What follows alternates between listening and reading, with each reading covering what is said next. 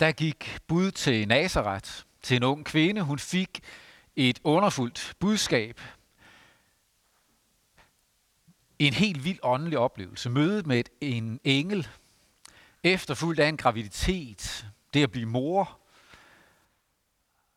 Der er mange, der har prøvet at forstå, tænke efter, hvordan har det måske været for Maria. Nogle har måske også tænkt, hvis bare det var mig. Ikke nødvendigvis det med at blive mor i så ung en alder og uden en mand og alt det der, men det med den store åndelige oplevelse. Hvis jeg havde sådan en erfaring, hvis mit liv havde været sådan, så ville jeg også være et, et troende menneske, et overbevist menneske. Jeg ville være, hvis bare... I gudstjenesten i dag vil jeg gerne prøve at udfordre dig til at give slip på alle dine hvis bare sætninger. Og skifte ud med et når nu. I stedet for alt det med, hvis bare mit liv, hvis bare jeg var, hvis bare jeg havde, hvis bare få det skiftet ud med, når nu mit liv er, når nu jeg, og ikke mindst, når nu Gud, så det er den vej, vi søger. Lad os prøve at høre beretningen om englens besøg hos Maria.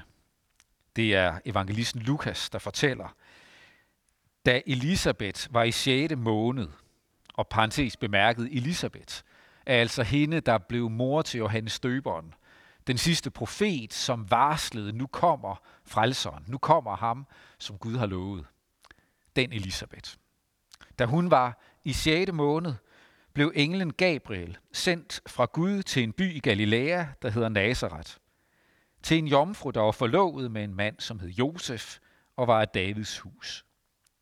Jomfruens navn var Maria. Og englen kom ind til hende og hilste hende med ordene, Herren er med dig, du benådede. Hun blev forfærdet over de ord, og spurgte sig selv, hvad denne hilsen skulle betyde. Da sagde englen til hende, Frygt ikke, Maria, for du har fundet noget for Gud. Se, du skal blive med barn og føde en søn, og du skal give ham navnet Jesus. Han skal blive stor og kaldes den højeste søn, og Gud Herren skal give ham hans far Davids trone.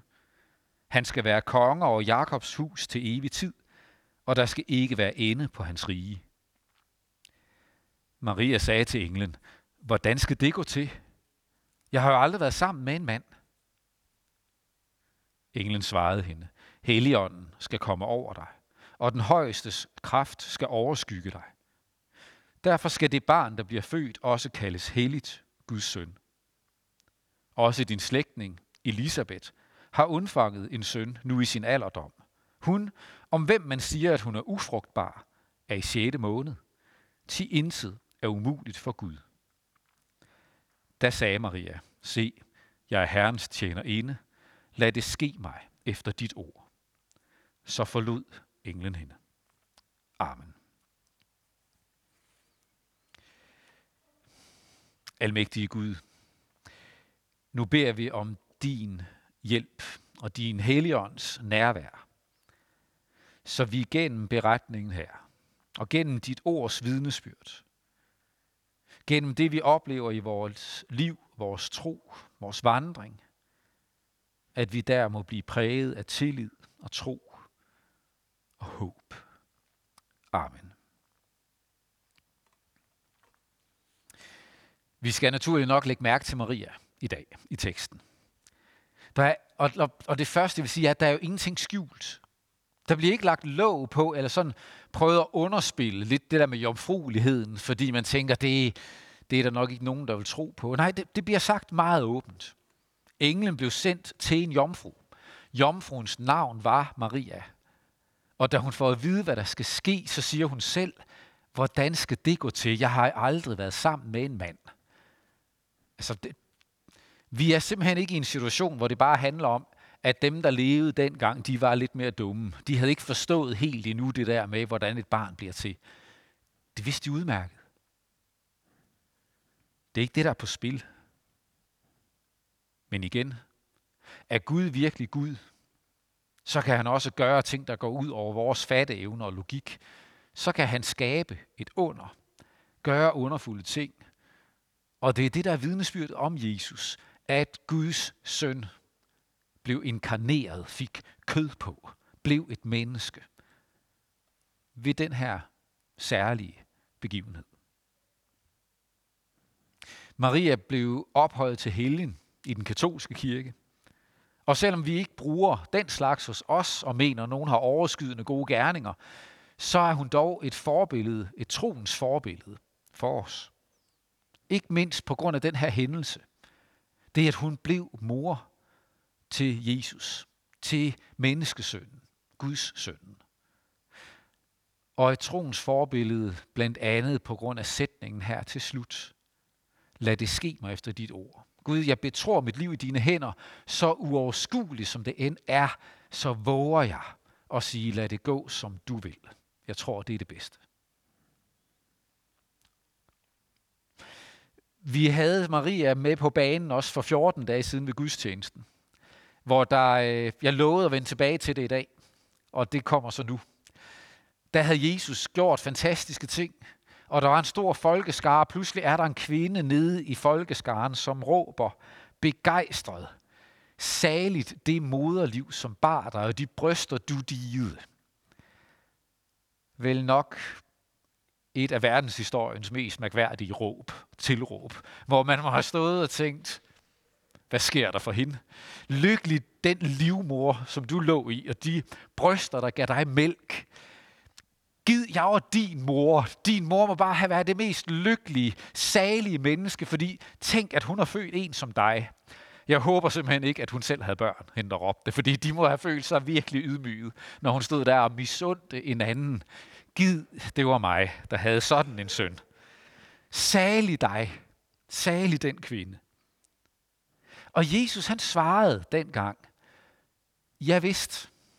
Altså ja, det er virkelig vidunderligt. Det er virkelig noget helt særligt. Hun har givet en særlig gave og en særlig opgave. Men han tilføjer, jo jo, salig er den, der hører Guds ord og bevarer det. Der er den virkelige lykke. Der er det, der giver tiltro til at høre til i Guds hånd og være hos ham. Der er der evighedshåb, evighedsperspektiv hos den, der hører Guds ord bevarer det, tror det, holder sig til det, lever på det, lever med det. Der har vi det. Og hvis vi tænker efter en gang, så var det jo faktisk det, Maria gjorde. Hun holdt sig til Guds ord. Holdt sig til løfterne. Kvinden tænkte, det måtte være fantastisk at være det menneske, at være Jesu mor. Ligesom vi kan komme til at kigge på andres liv med det her, det der misundelsens blik til siden. Sammenligningens sideblik. Og hun kigger hen og siger, ah, bare det var mig. Hvis bare mit liv var sådan. Hvis bare det var mig, så ville jeg være lykkelig. Så ville jeg også stole på Gud. Så ville jeg turde lægge mit liv i hans hænder. Fordi hvis bare det var mig. Og problemet i alle de sammenligninger er, at når vi kigger os til siden, så kigger vi altid på andres højdepunkter. Der, hvor det piker. Der, hvor det virkelig er storslået. Det er det, vi kigger på og misunder. Vi ser ikke alt det, der ligger bagved. Vi ser ikke alt det, som er privat. Alt det, der ikke blev flashet. Alt det, der ikke var offentligt tilgængeligt. Vi ser ikke kampene bag. Vi ser ikke, hvordan vedkommende i virkeligheden har det. Vi, vi sammenligner med en yderside og ved, hvordan vi selv har det bagest. Inden bagved. Og derfor bliver sammenligning altid så dårlig for os. Enten mister vi modet, eller også hovmoder vi os, fordi vi sammenligner os selv med andres lavpunkter. Der er de to muligheder. Der er sendt liv i det. Men Jesus vidste bedre. Han vidste godt, at det ikke var nogen lykke i sådan en almindelig menneskelig forstand at være mor til ham. Tænk bare på graviditeten. Der var ikke en, der ville tro på Maria. Heller ikke Josef, hendes forlovede, som blev hendes mand. Han var klar til at smide hende ud. Væk med hende. Han skulle ikke giftes med sådan en løgner. En utro kvinde. Utro forlovet. Han ville ikke være sammen med hende. Og 2000 år efter, selvom han blev overbevist af et englebesøg, 2000 år efter, når vi taler om jomfrufødsel, så er det stadigvæk i det brede perspektiv noget, der bliver mødt med hovedrysten og overbærenhed og siger, ja, de der kristne, ham der Peter Præst, han er sådan naiv, et lidt naivt fjols, der kan tro på den slags. Det var Marias historie. Det var det blik, hun blev kigget på med hele sit liv. Det kan ikke passe. Da de fik barnet, så var det ikke bare en fest og jubel og glæde. Nej, efter kort tid måtte de på flugt til Ægypten på grund af, at kong Herodes havde forfølgelsesvandvid og ville have barnet slået ihjel. Og Maria må have stået der og sagt, Gud, var det ikke det her barn, du havde lovet så store ting om? Og så starter jeg med at være på flugt. Har du ikke styr på det, Gud? Som 12-årig blev han væk for den. Det var måske bare tre dage, men hvilke tre dage, hvis man ved, man er betroet den almægtige søn. Nu har vi mistet ham. Da han blev voksen og begyndte sin offentlige tjeneste, så var det tre vilde år med en offentlig opmærksomhed, som ingen helt kunne håndtere. Og på et tidspunkt fortælles det, at Maria tager Jesu små halvsøskende, altså hendes og Josefs børn, som de fik senere hen. Hun tager Jesu halvsøskende med, og så går de ud for at hente ham hjem, så han kan få en pause, for de tror, han er fra forstanden. De tror, han har tabt det fuldstændig. Jesus kom hjem og få en pause. Er du stadig misundelig på hende? Tænker du stadig, gid, det var mig? For slet ikke at tale om, at da de, da de så kom ud og fandt ham, så, så så gik han ikke engang ud og snakkede med dem, men sagde bare, min mor og min søskende. Det er dem, der følger mig, og sidder her og lytter til mine ord. Han gik ikke engang ud til hende. Da de til et bryllup i byen Kana, kom hans mor til ham og sagde, Jesus, der er et problem, og jeg tror, som den guddommelige, som den du er, kan du hjælpe. Og han kigger på hende og siger, hvad vil du mig, kvinde? Afviser hende. Eller da hun står ved korset, som vi skal høre i påskens beretninger, står ved korsets fod og ser ham, den udvalgte, Gudsønnen, ham, som englen har sagt, der skal ikke være ende på hans rige, ser ham hænge der og udånd og lide en forfærdelig død. Efterfulgt af de næste døgn frem til hans opstandelse, det er der tomrum, fortvivlelsen, var det løgn alt sammen? Har, har jeg levet i selvbedrag alle de her år? Hvad, hvad er der i virkeligheden foregået? Salig, det moderliv. Ja, men ikke fordi det bare var lykkeligt og nemt og lige til. Det var fuld af kampe, fuld af modstand, fuld af svære oplevelser. Midt i alt det vidunderlige. Hendes liv var en blanding og med meget, meget stor udsving. Salig var hun fordi hun holdt fast i Guds ord og troede det. Hold fast i det barn, at det barn Gud har lovet. Og Gud sagde, at han skulle blive til på den her måde. Jeg er hans mor. Jeg er der for ham.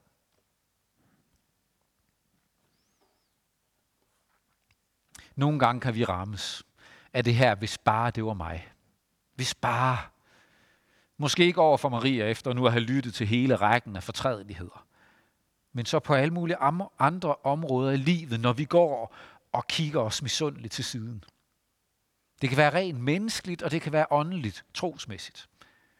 Menneskeligt kan vi komme til at bruge en masse tid på at gå og kigge os til siden og ønske, vi sparer. Det kender jeg sandelig også til. Da jeg var teenager især, jeg har nok forlidt mig med det efterhånden. Men da jeg var teenager, så tænkte jeg igen og igen, hvis bare jeg var højere.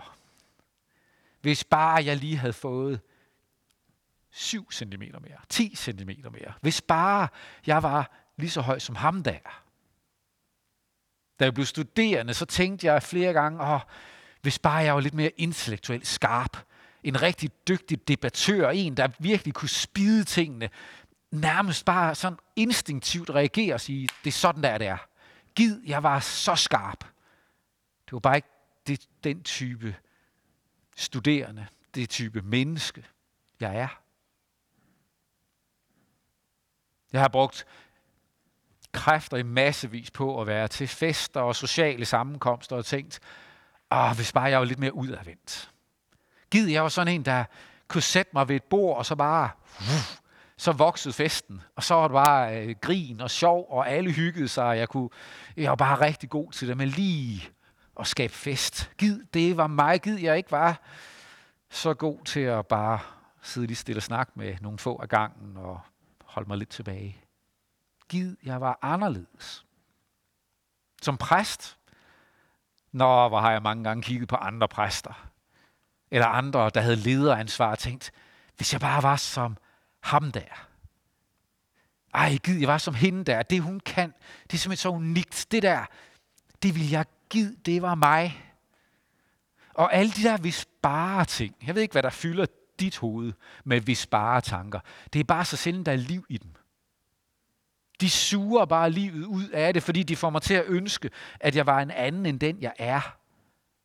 Der kan være tanker, der inspirerer mig til at bevæge mig i den retning og udvikler mig med noget, der er i mig. Det er jo godt. Men der, hvor det bliver den der misundelsens, hvis bare, men det er det jo ikke. Så suger det bare livet ud. Det dur ikke. Måske er det også nogle visbare sætninger, der præger dit åndelige liv. Dine tanker om Gud og tro og overbevisning. Hvis bare mit liv var anderledes. Hvis bare jeg var klogere, smukkere. Hvis bare jeg var rask, havde et godt helbred. Hvis bare jeg havde en kæreste. Hvis bare jeg vidste, jeg var elsket. Hvis bare jeg var gift. Hvis bare jeg havde fået børn. Hvis bare jeg havde et job, der gav mig mening og gjorde mig glad.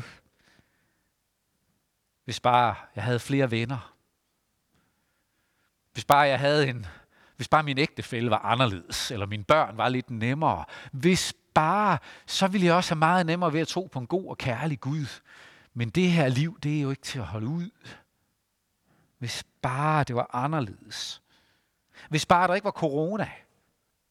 Jeg tror, vi alle sammen er slidt efterhånden af den her situation. Hvis bare det var forbi. Fordi jeg savner fællesskabet. Jeg savner at tage del i livet i kirken. Jeg savner at være sammen med andre. Jeg savner, at vi kan synge sammen med glæde og synge til og uden mundbind og uden to meter og i det hele taget bare være der. Jeg savner. Jeg savner min tjeneste i kirken. Jeg savner det der, jeg gjorde som som opmuntrede fællesskabet og også var til opmundring og velsignelse for mit eget liv og min vandring med Gud. Hvis bare, så vil min tro også være stærkere. Hvis bare jeg var mere åndeligt anlagt. Hvis bare, hvis bare jeg havde de der store oplevelser. Have set en engel. Have oplevet Gud tale til mig. Hvis bare jeg var mere følsomt anlagt. Hvis bare mine forældre havde fortalt mig noget mere om Gud. Der er så meget, jeg ikke ved, som alle de andre ved. Eller hvis bare ikke mine forældre havde fortalt mig så meget om Gud, og været så overåndelige, så overfromme og så overbevogtende og omklamrende, så kunne det være, at jeg kunne holde ud alt det der med Gud. Hvis bare mit liv var anderledes. Hvis bare jeg var bedre til at få læst i min Bibel. Hvis bare jeg var bedre til at bede. Hvis bare jeg kunne mærke Gud, når jeg gør de ting. Hvis bare hvis du bygger din tro på alle de her visbare-sætninger, så er det fordi, du ønsker at tro på din egen fromhed. Du ønsker at tro på din egen religiøsitet. Du ønsker at tro på din egen dedikation, din egen overgivenhed, frem for at tro på ham, som inviterer dig. For det er ikke alle de her visbare ting, der kan redde din tro. Jesus siger til os, som han sagde til kvinden i skaren dengang. Salig er den, der hører Guds ord bevare det. Salig er den, der gør, som Maria gjorde, da hun mødte englen og spurgte med undren. Sagde, hvordan kan det gå til? Ikke bare godtog alt, men spurgte, hvad vil det sige? Hvordan kan det gå til? Vil du love mig det? Er det virkelig sandt? Hun undersøgte, hun var nysgerrig, hun var spørgende, og så vågede hun at stole på det og holde sig til det og regne det for sandt og leve sit liv derfra. Og Det er det, vi udfordres til. At leve vort liv på det. Hold fast i Guds ord, som Maria måtte gøre det, når hun var fortvivlet, forvirret og opgivende. Hun må ikke hun igen og igen i sit liv måtte vende tilbage til, det var Gud, der tog initiativet. Det var Gud, der sagde, at sådan her skulle det være. Det var Gud, der gjorde det under, at jeg blev gravid. Det er Gud, der har givet mig den søn. Jeg er nødt til bare at stole på ham. Igen og igen, Gud, det er dit ansvar. Det er dig, der må føre det igennem. Jesus måtte gøre det samme. Tænk på for nogle uger siden, hvor vi hørte om, om fristelsen i ørkenen. Jesus var blevet døbt, havde hørt Guds ord fra himlen. Dette er min elskede søn. Og 40 dage efter i ørkenen er lige præcis det, djævlen forsøger at pille fra ham og sige, hvis det virkelig er rigtigt, hvis du virkelig er Guds søn, skulle du så ikke tage at gøre sådan? Kan det være rigtigt? Tror du virkelig på det? Og Jesus holdt sig til det ord. Det er det, vi må gøre. Hold fast ved Guds ord. Det ord, der er talt til os i Bibelen, men også det ord, der er talt til dig i din dåb, og til mig i min. Nu er du et Guds barn, har lov at høre hjemme hos ham. Du må vide, at du er renset for alt, hvad der kan skille dig fra Guds kærlighed. Du har lov at høre til i Guds hus. Hold fast ved det. Hver gang du falder, så rejs dig op og sig, Gud har taget mig hjem til sig som sit barn. Hver gang du tvivler, så vend dit blik mod Gud og sig, Gud, du har sagt, at det er sandt, og jeg må høre til hos dig. Hjælp mig. Hold fast i Guds ord. Så jeg vil opfordre dig til i dag at udskifte alle dine hvis bare sætninger med når nu. I livet generelt. Og vælge at leve dit liv som den du er. Ikke hvis nu bare, men erkende, når nu du er dig, så er det dit liv, du skal leve, og der er ikke andre til at gøre det. Det kalder ikke på resignation og bare sige, så er alt jo bare som det er. Men det er at gå ind i sit liv og anerkende det som mit, med de kampe, jeg skal kæmpe, og med de vilkår, det ikke står til mig at ændre på. Og alt det, som kan ændres, og som jeg må arbejde med og virke med. Det er mit liv. Det er dit liv. Det er til dig at leve. Og det gælder i forhold til troen. Ikke hvis bare sådan og sådan, men når nu Guds løfte lyder sådan, så vælger jeg at stole på det. Når nu Gud siger sådan, så stoler jeg på, at det er sandt, også når jeg ikke kan mærke det. Også når livet er svært, når omstændighederne dræner mig. Når jeg ikke synes, jeg har mere at give, så stoler jeg på, at han stadig er stærk nok til at bære mig. Det er der liv i. Når nu Gud lod sin søn blive menneske, så må det være, fordi han vil os. Vil os alt godt. For han kom ikke til verden for at dømme verden, men for at verden skal frelses ved ham. Når nu Gud gjorde sådan. Når nu Jesus gik i mit sted for at bære al min skyld og skam, så har jeg lov at leve mit liv som et befriet menneske og kæmpe for alt, hvad der er godt. Stole på Guds Gud. Så holder vi op med at kigge os misundeligt til siden. Med hvis bare. Og i stedet vende blikket til Gud og sige, når nu du lover det, så hjælp mig til at leve der. Leve sådan. Hvis bare det var dig, det er dig. Og når nu det er dig, så tag imod det og vid, at han sendte sin søn, for at du skulle få liv ved ham og høre til hos ham. Netop fordi dit liv er, som det er, så stol på Gud. Regn med ham.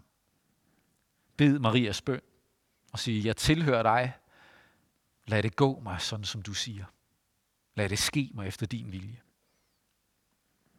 Hvis den bøn er ny for dig, der kigger med i dag, eller du trænger til at bede den igen efter mange år, efter fravær måske.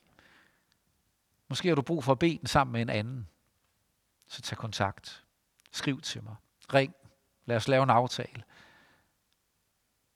Du er velkommen, som den du er. Lad os bede sammen.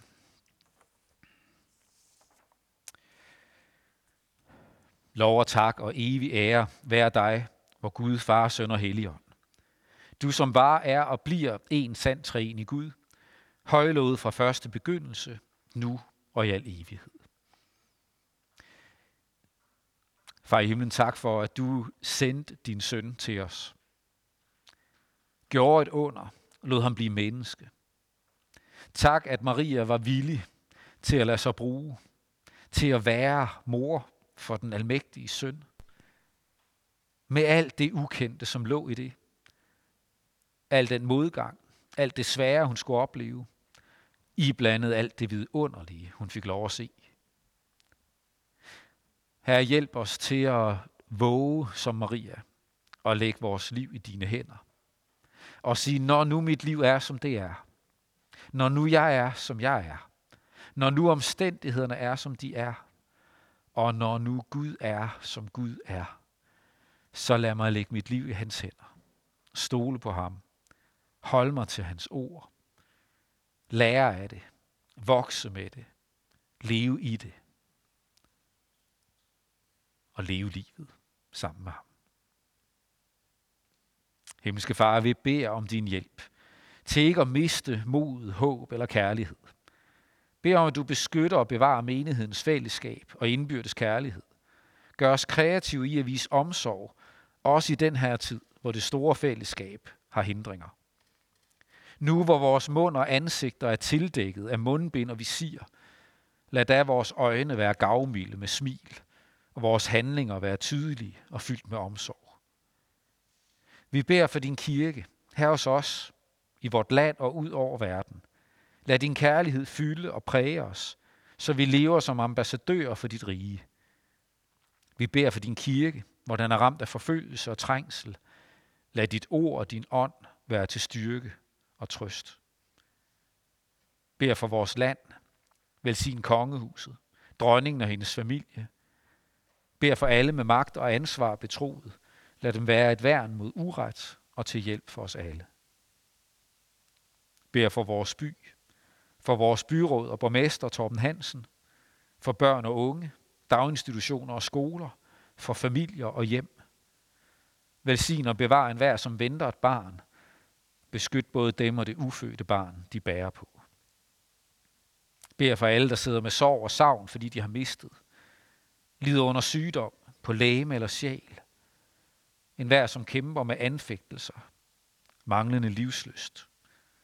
Kom til os, når vi kæmper med brudte relationer eller et slidt ægteskab. Kom da med din kærlighedskraft. Vi beder dig i den her tid, særligt for alle, der er ramt af corona, eller hvor andre lidelser bliver endnu tungere på grund af pandemien. Vi beder om din trøst og dit nærvær, og vis også, hvor det er os, der kan være til trøst og opmundring. Bed for de indsamlede midler fra gudstjenesten i dag og arbejdet i Hjerte for Afrika. Velsign du det arbejde, lad det bære frugt og lykkes til velsignelse. Herre, bevar os hos dig, og lad os samles i dit rige, når du nyskaber himmel og jord. Indtil der beder vi dig. Led mig frelser ved din nåde, også når jeg selv vil råde og vil gå min egen vej. Sæt mig, hvor jeg bedst kan gavne, men lad mig aldrig savne vidshed, at jeg tjener dig. Amen.